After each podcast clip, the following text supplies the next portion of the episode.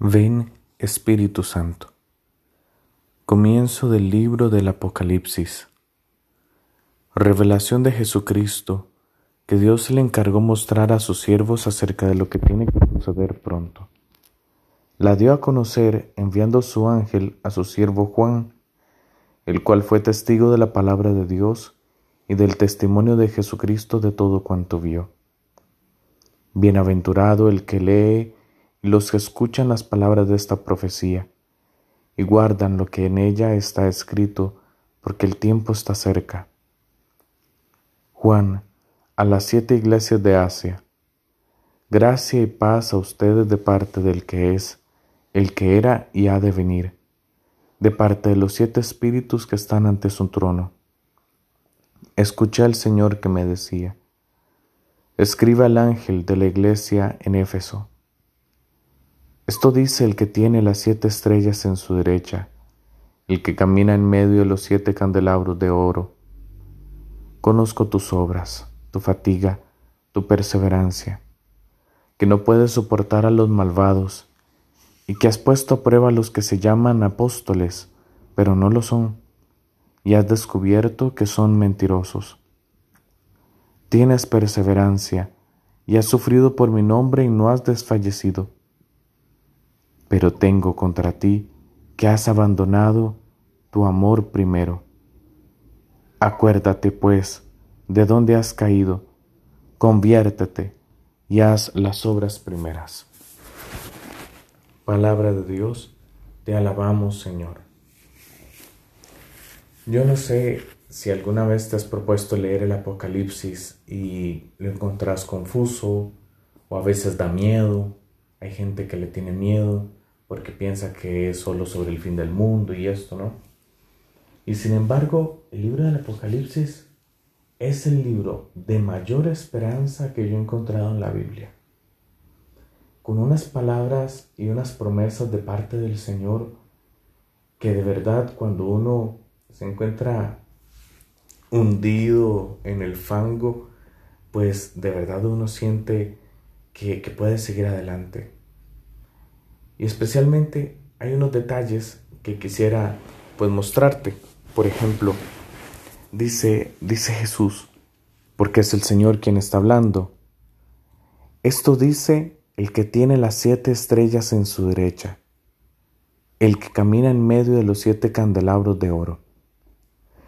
Precisamente, San, San Juan empieza manifestando que quiere escribir siete cartas a cada una de las siete iglesias más principales en ese momento de Asia. Por ejemplo, esta es esta parte sobre Éfeso. ¿Te acordás? Una de las iglesias a las que también Pablo les escribe una carta, la de los Efesios. Y dice que en su mano derecha hay siete estrellas. Esas estrellas son precisamente esas iglesias, pero también las llama con otro nombre, les dice, el que camina en medio de los siete candelabros de oro. También esos siete candelabros son esas siete iglesias, esas siete comunidades. Pero ve qué interesante. Estas iglesias están en su mano y en su mano derecha, como significando que ellas están seguras en Él, en su mano, como cuando uno agarra algo y sabe que le pertenece y lo protege y lo defiende. O como cuando uno abraza a alguien que uno quiere y, y, lo protege, no sé, de algún peligro. Y también dice Jesús que camina entre esos candelabros. O sea, Él camina entre las comunidades, Él camina en medio de su iglesia. Él está presente. Él está presente y con Él estamos seguros. Por eso este libro de esperanza. Sigue diciendo, porque Jesús obviamente camina entre las, las iglesias para saber también cómo están. Yo lo comparo a cuando uno tal vez estaba en el colegio o en la escuela y hacía exámenes, ¿verdad? Esas pruebas escritas y el profesor caminaba entre las filas de, los estudiantes, ¿no? Y, Y claro, el profesor estaba viendo, ¿no? Qué tipo de respuestas estaba haciendo uno, si uno necesitaba ayuda, entonces recurría a él. Eh, pues Jesús también nos indica qué es lo que debemos hacer, qué debemos seguir. Y a la iglesia de Éfeso le recrimina especialmente que ha olvidado su primer amor. ¿Cuántas veces nosotros, verdad, recordamos la vez en que nos encontramos con Jesús?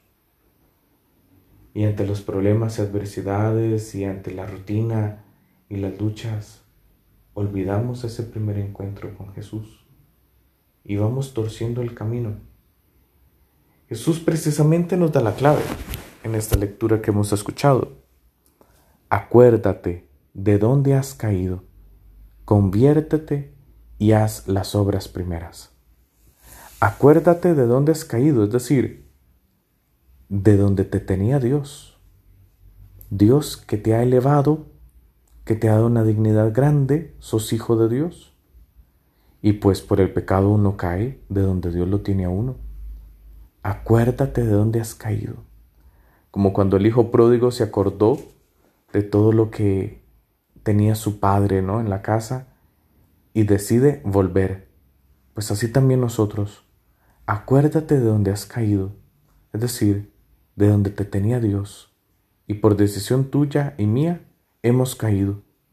Conviértete, es decir, volver a Dios, y haz las obras primeras. Es decir, pues aquellos ratos de oración que te habías propuesto al principio, acudir a la Santa Misa, confesarte regularmente, hacer bien tu trabajo y tomar buenas decisiones. Esas son las obras primeras que yo estoy seguro te propusiste al principio. Pues hacelas. Ese es el propósito más grande, volver al primer amor. Y todo esto con la gracia de Dios. Gloria al Padre, y al Hijo, y al Espíritu Santo, como era en el principio, ahora y siempre, por los siglos de los siglos. Amén.